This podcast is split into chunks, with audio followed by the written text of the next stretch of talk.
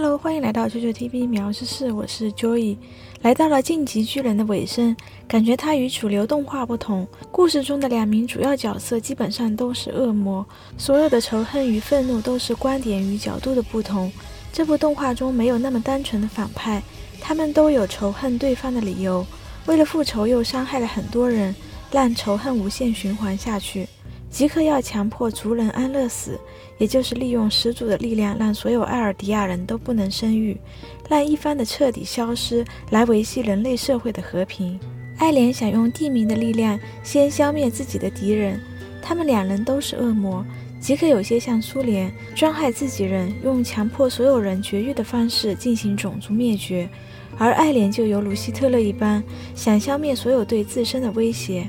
在荆棘的世界中，阿尔迪亚人是一个悲剧，背负着祖先的罪名。虽然是阿尔迪亚人的王室自己觉醒，停止了对其他民族的迫害，但是没有得到谅解。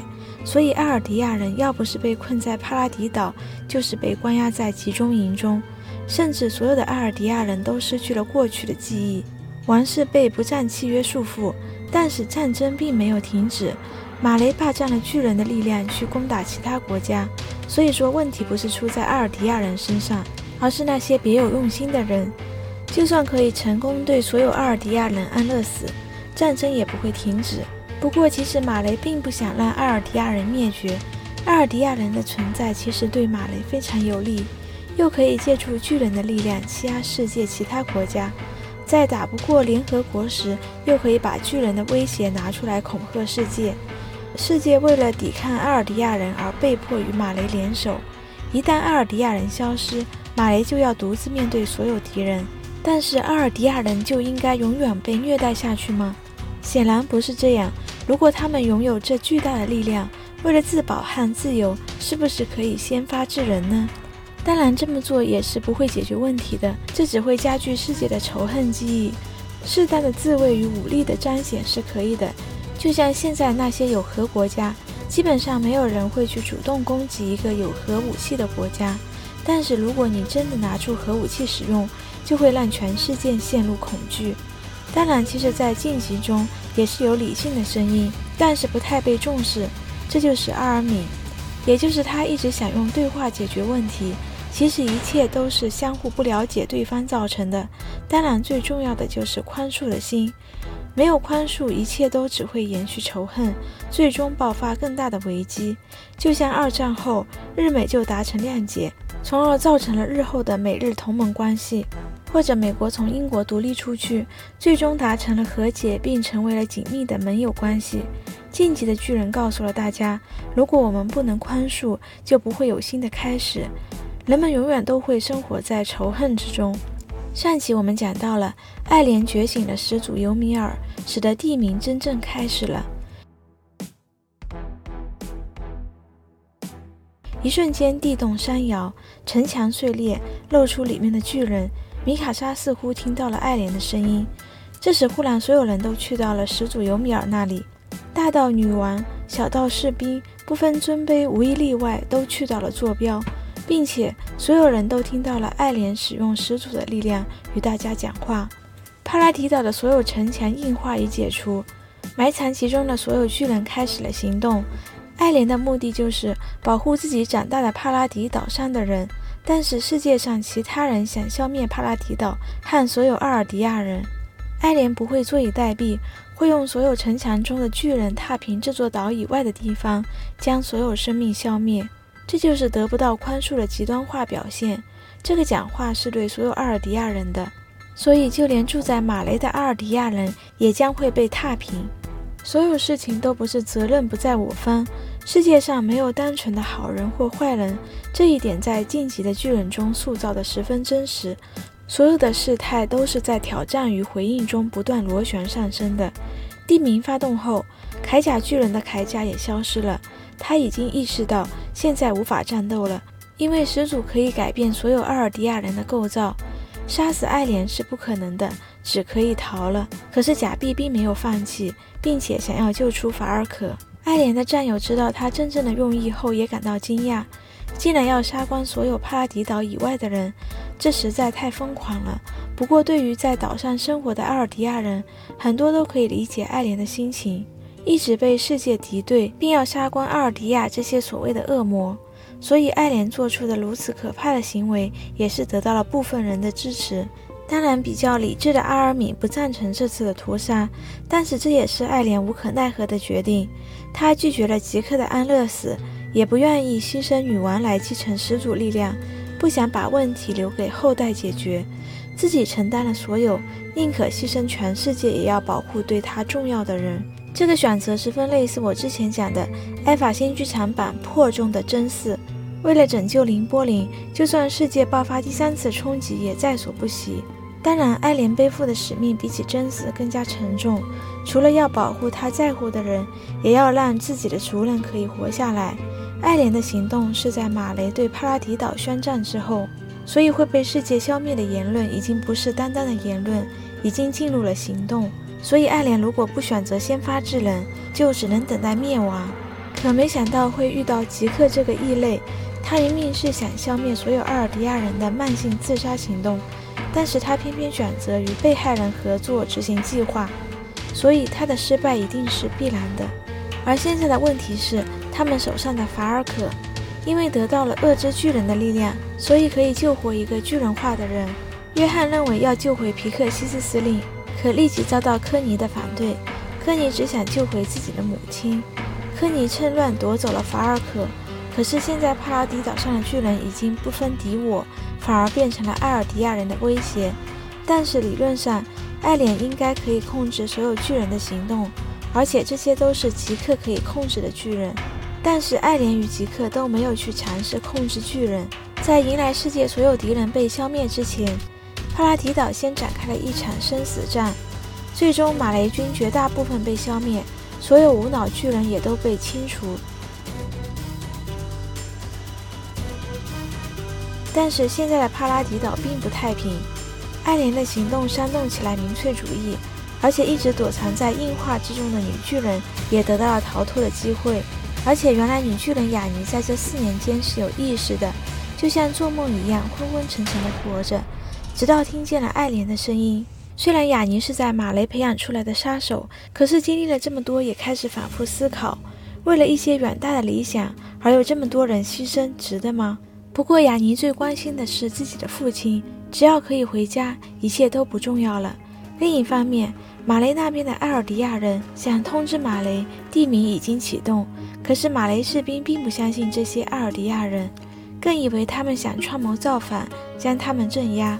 为了得到车力巨人与铠甲巨人的情报，阿尔敏要尽可能阻止科尼。现在帕拉提岛乱成了一团，已经没有了秩序，所以就连一向冷静的阿尔敏也快要崩溃了。不过最后，在阿尔敏想用自己换回科尼的母亲，这个举动打动了科尼，而且最终达到了与假币法尔可的相互谅解。在现在的混乱局面，叶卡派依然总揽大权，将所有反马雷义勇兵收押。也就是说，汉吉团长与李维兵长依然有生命危险，所以团长只好带着李维去寻求与车力巨人的合作。现在的局势发展已经要打破国界了。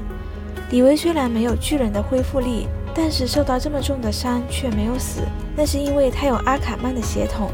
这个世界，即使你一直认为自己在做正确的事，但是一旦改朝换代，就会变成通缉犯。当汉吉像所有艾尔迪亚人一样知道了爱莲真正的计划后，大吃一惊。这时，就连李维都苏醒了。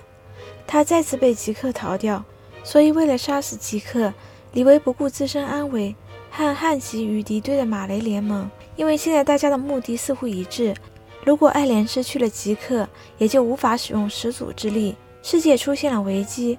大家为了各种不同的目的凝结在一起，一定要阻止世界悲剧的到来。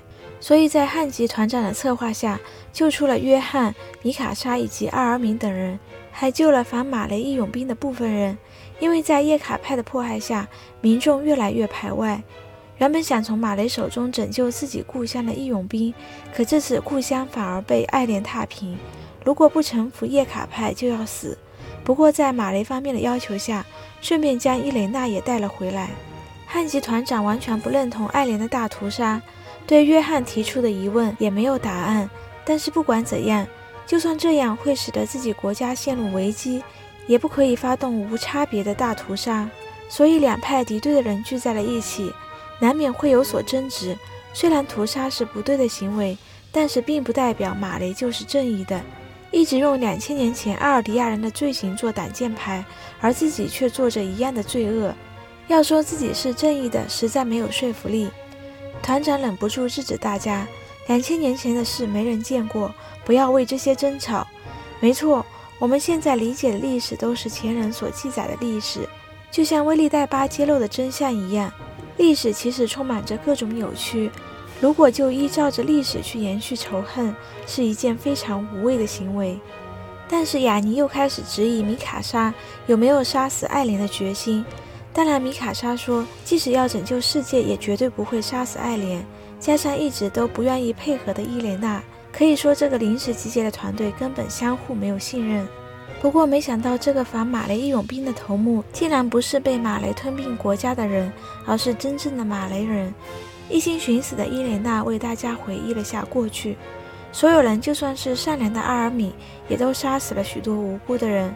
不过这样做使得相互更加认识了自己身上的错，从而开始体谅对方的心情。